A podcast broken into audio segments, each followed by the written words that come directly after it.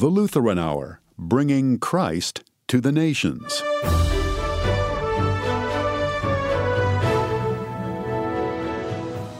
If faith were a bank account, our checks would bounce every time. Dr. John Nunes tells how God's Holy Spirit makes the deposit that covers us. We have insufficient funds when it comes to faith. We have insufficient forgiveness when it comes to others. We need the Holy Spirit to deposit more of His gifts, more of God's grace that sets us free to love and to forgive our neighbors. Also, commentary from Dr. Michael Zeigler and music from Erin Bode. That's all coming up next today on The Lutheran Hour. Hi, this is Mark Eischer. Thanks for making the Lutheran Hour part of your day. And thank you for your faithful support. To learn how your gifts and prayers help to bring Christ to the nations and the nations to the church, go to LutheranHour.org. The Reverend Dr. John Nunes is a pastor in the Lutheran Church Missouri Synod, currently serving in Southern California. He's a senior fellow at the Center for Religion, Culture, and Democracy, and his most recent book is titled Meant for More In, With, and Under the Ordinary. Now, here is Dr. Nunes. Our text for today is 2 Timothy, the first chapter, verse 13. Follow the pattern of the sound words that you have heard from me in the faith and love that are in Christ Jesus. By the Holy Spirit who dwells within us, guard the good deposit entrusted to you. In the name of the Father, and of the Son, and of the Holy Spirit, Amen. You've got it in you. I'm going to give something to you, a mentor once wrote in a letter to his much loved, much younger mentee, something that changed my life, some wisdom that found me when I wasn't seeking it, some hope that discovered me when I wasn't looking for it, some love that held me even when I was filled with hatred. You see, when I was a younger man, I was heading full speed on, well, a highway to hell. And this gift that I'm passing on to you and pouring into your life possesses more power than any earthly energy source. It changed my life and that's the foundation, young man, that I'd like to develop in your life. This, of course, is not the first time I've written to you about this. Effective mentors or teachers or advisors will reinforce their point with repetition, won't they? Do you recall the end of my first letter to you, dear Timothy? I told you to guard this gift, to seek ways to curate it and care for it because it will change you. It's a God given gift that will change what's in you and change the way you treat people around you. It's in you, but you didn't put it there. This thing is the love of God in Christ Jesus your Lord, that the Holy Spirit has poured out into the empty spaces of your life and I'm banking on you, young man, to fan into a flame this gift of God that has been deposited in you. And I promise it will set you on fire with God's calling and God's purpose for your life. And with it, you will inspire others and set the world on fire. By now, you Bible readers know that this letter is from an older missionary named Paul, and the recipient of the letter is his much loved mentee, a younger man and pastor named Timothy. God interrupted the killing spree of the murderer formerly known as Saul and transformed him into the missionary we now call St. Paul. As a gospel song I like puts it, God picked him up, turned him around, and set his feet on solid ground and the fledgling faith of the infant church to which this Paul aimed his mission work, for which Paul was often incarcerated, and of which Paul was not ashamed, is the one holy Christian and apostolic church. And this same God who was up to something good in Paul and in Timothy, this God deeply desires to be up to something good in your life and mine, something worth seeking something worth discovering, something you will absolutely love. Because God and His love has more saving power for everyone, radiating from the cross of Jesus Christ, overflowing with forgiveness and wholeness for you and me, more love than we can ever imagine, irrespective of who we are or what we've done.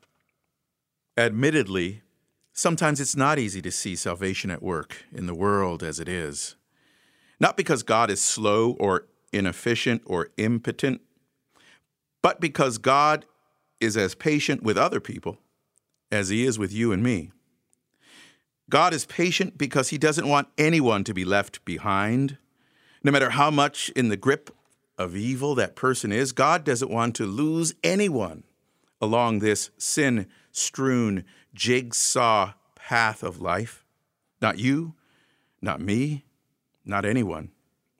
God, the Holy Spirit, desires to be up to something good in everyone. But please don't be mistaken. D- don't get it twisted. This is far from meaning that humans are basically good. It doesn't take much evidence to figure that out. Mass shootings in shopping malls and supermarkets, urban gun violence in inner cities, a mental health crisis that has overwhelmed our health care networks, the abuse of women, and more sickeningly, children, violence against the most vulnerable. We have more problems than we have social policies or police officers or prisons to fix them. And as much as people talk about the good old days, that trail of human evil goes back at least uh, thousands of years. How did the ancient prophet Habakkuk put it?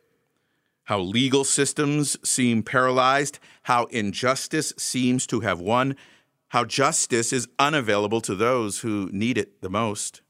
Destruction and violence are everywhere, Habakkuk cries out with a defiant shout of lament.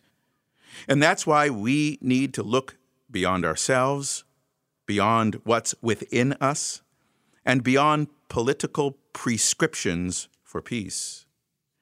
The ancient psalmist David redirects us. For God alone, O my soul, wait in silence, for my hope is from Him. And so we wait. We wait in hope. But for what? What is next in life? Think for a moment about that question. What is next in your life? Does the answer to that question give you anxiety? Does it load you up with fear? Then you're seeking a solution in the wrong place. Because the answer is not found within you, the answer is not found within any human. Look to God alone.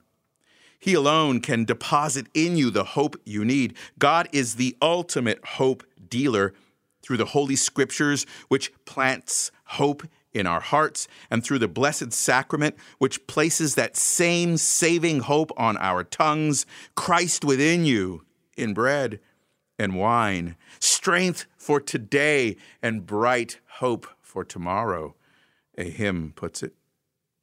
And you and I, we are beggars for these gifts, these treasures.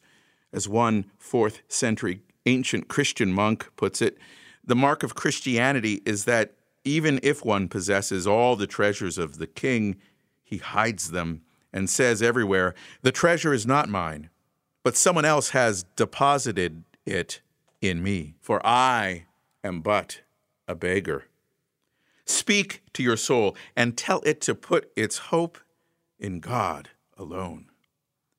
Because isn't it strange how much hope we do have in things that don't matter, and sometimes even in the sin that is in us. Isn't it strange how much we have it in us to go against God's law and to sin against even our own friends, even our own spouses and children?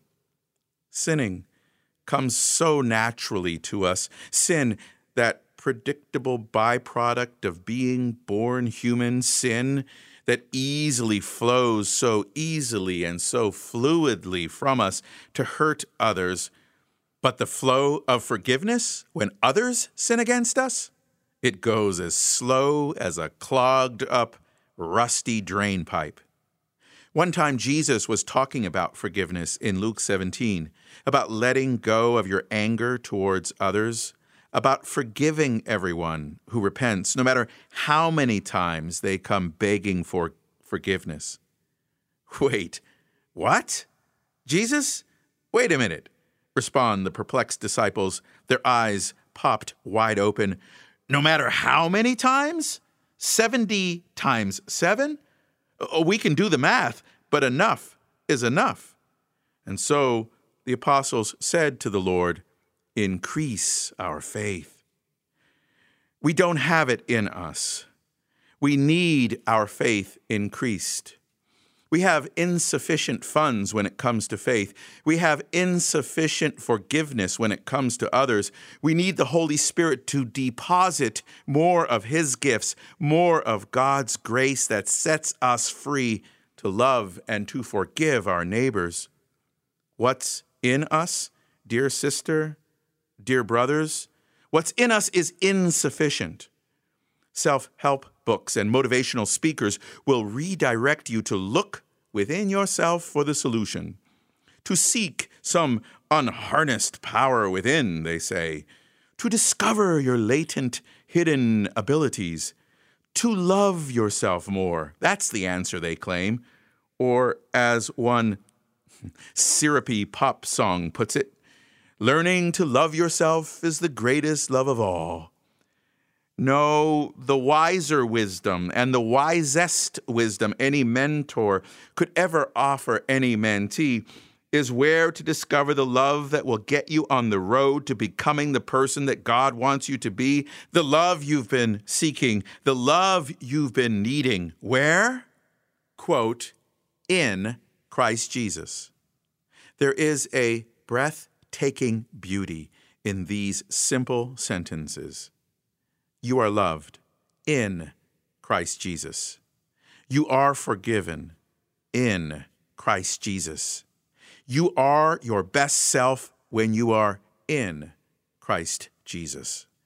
These words have power to pick you up when you're down and out, to turn you around when you're speeding down a dead end of doom, when you're looking for love in a cul de sac of all the wrong places. Reverse course and cling to the promise that will place your feet on solid ground. When you feel like you're sinking in a quicksand of sin, Jesus Christ will rescue you. He will deliver you, and He is persistent, consistent, and unquitting in His love for you and for me. On the very day in 1999 that my wife Monique and the kids moved into our new house in Dallas, Texas, where we previously lived, there appeared on my front lawn a plastic bag. I didn't think much about it. We had too much to unpack and it was too hot, so I just let it sit there. But the next day, another bag appeared. So I went out and I opened the bags, now beginning to clutter up my new front lawn. And in them was the Dallas Morning News, a newspaper, with a welcome note to the neighborhood and a form for me to take out a special subscription rate for new neighbors. I didn't fill out the form, and I wasn't interested in subscribing. But the next day, and for about the next 45 days after that, the paper kept coming. I called downtown to the headquarters. Thank you for your Texas sized hospitality, I shared with them, but I do not want and did not subscribe to your fine newspaper. And the next day, it continued to be delivered. And finally, I stopped the delivery guy one morning and I told him that I wasn't a customer and that I did not plan on paying for the paper ever. And by the way, I have been reading it. So please stop, cease, desist. No more papers for me.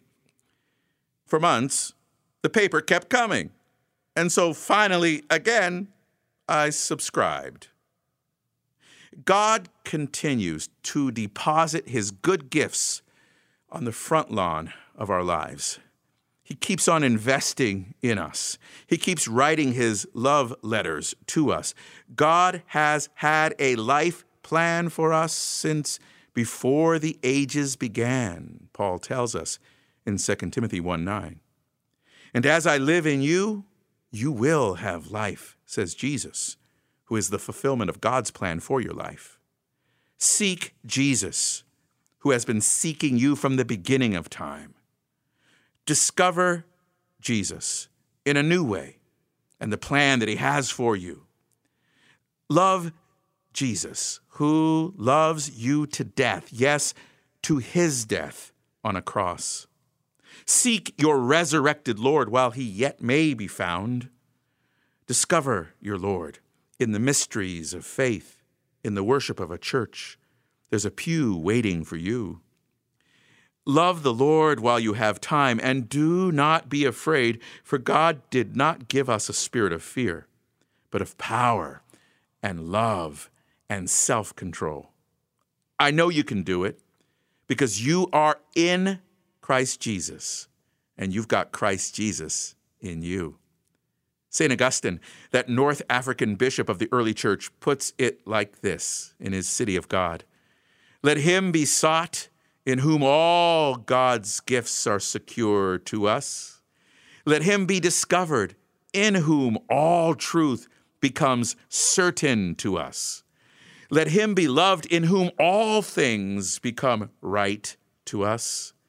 Let him be trusted in whom all salvation flows to us, lives in us, and then through us goes into the world, bringing Christ to the nations and the nations to the church. In the name of the Father, and the Son, and the Holy Spirit. Amen.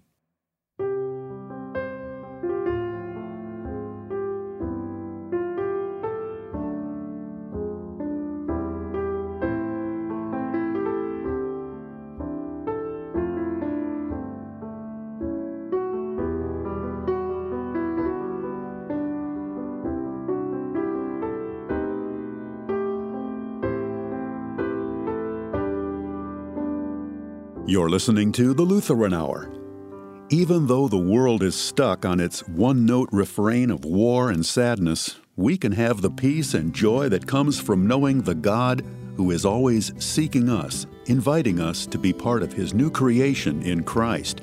Knowing that, how can we keep from singing? My life goes on in endless song above earth's lamentations. I hear the real, though far off hymn that hails a new creation. No storm can shake my inmost calm, while to that rock I'm clinging. Since love is Lord of heaven and earth, how can I keep from singing?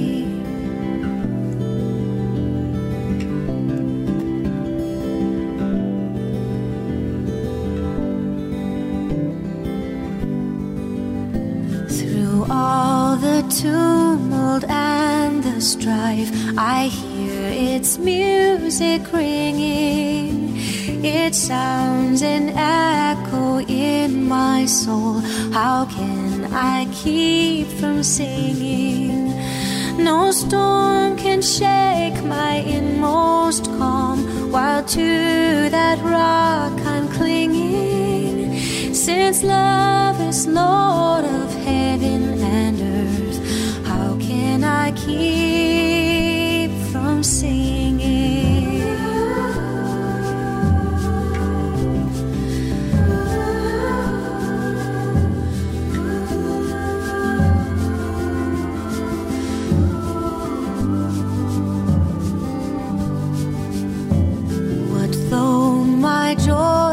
comforts die? I know my Savior liveth. What though the darkness gather round. Songs in the night he giveth. No storm can shake my inmost calm, while to that rock I'm clinging. Since love is Lord of heaven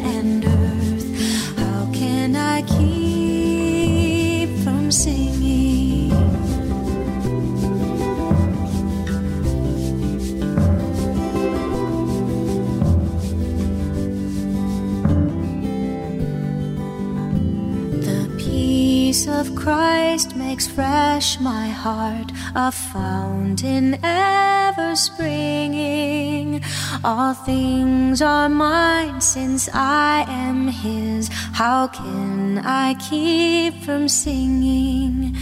No storm can shake my inmost calm, while to that rock I'm clinging. Since love is Lord of heaven and I keep from singing?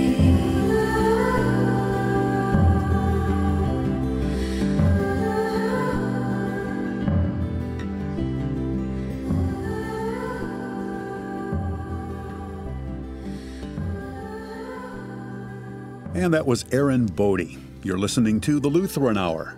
For free online resources, archived audio, our mobile app, and more, go to LutheranHour.org. Joining us now, Lutheran Hour speaker, Dr. Michael Zeigler. Hi, Mark. I like how Dr. Nunes took that common phrase, you've got it in you, and he turns it around. Yes, it's in you, but you didn't put it there. And he mentioned how motivational speakers often rev up their listeners by directing them to look within themselves, to to find the key to success within. I avoided mentioning the sermon title in the announcement because I didn't want it to be misconstrued. The idea that you've got this in you, we needed to let him explain it. That's right. When we're talking about what's in us, we're talking about human nature. So, what humans are naturally, what we do, how we act. And of course, in American culture, human nature is thought of as essentially good, but maybe just needing some coaching to mm-hmm. bring it out. Mm-hmm. As Christians, we see things differently. And as Christians, we always want to avoid two errors when we talk about human nature. Think of it like driving down a road and there's two steep gullies on either side. You don't want to drive off the road on either side. So, on the one side, we don't want to say that human nature is essentially good. We can't say that based on what we read in the Bible. But on the other hand, we, we also don't want to say that human nature is only evil or all evil because human nature is God's creation, it's God's idea. And so the way we stay down that narrow path is simply to walk through again the story of Scripture. So God created human nature good. We were created in God's image. However, now human nature is corrupted because we we stopped trusting in God's promises and started trusting in our own resources, trusting in the lies of the devil. And so human nature is corrupted, but it's not that's not the last word. God has sent his son to take up our human nature to fully restore us by by faith in him. So when Dr. Nunes says you've got it in you, what he means there is you've got God's word, God's promise, God's spirit in you, which is turning you out of your old nature back to faith in him, restoring you. You mentioned resources. It's interesting that Dr. Nunes mentioned the prophet Habakkuk, and he brought him into the discussion and drew a parallel between his world and ours, the need to look beyond ourselves and look beyond our resources. Absolutely. And the moment in the sermon that got me, that showed me that truth, that I, I still, that's my natural inclination is to look at my own resources. When you remember when he asked us to, to think, when you look to your future, when you look at what's next for you in life, what do you think? What do you feel? Fear? Dread? And I thought, yeah, after after what life has looked like in the past two three years, I, I, I'm I'm wondering what's going to happen next. What what terrible thing is coming at us around the corner? And so when I do look at my own resources, which is my default mode, I, I'm filled with all kinds of fear. for the future and dread. And so, once again, the sermon is calling me out of myself, out of my own resources, to look to the promises of God, what He has in store for us in the future. There will be some troubles, there, there will be some suffering, but ultimately good and only good, and much good along the way is what God promises us through, through Jesus. Dr. Nunes contrasts what we have in us by nature with what God graciously puts in us through baptism and through His Word.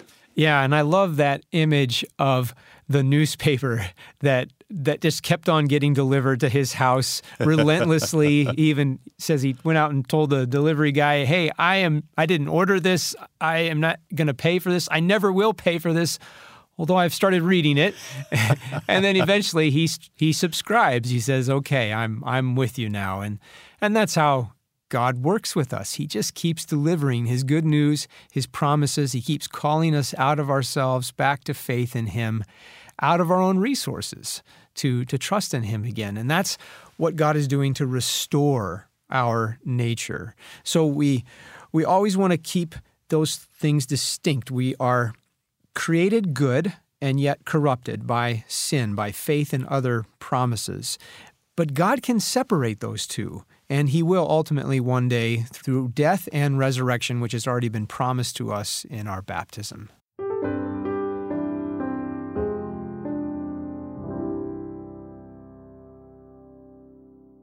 And now Dr. Zeigler leads us in praying the Lord's Prayer.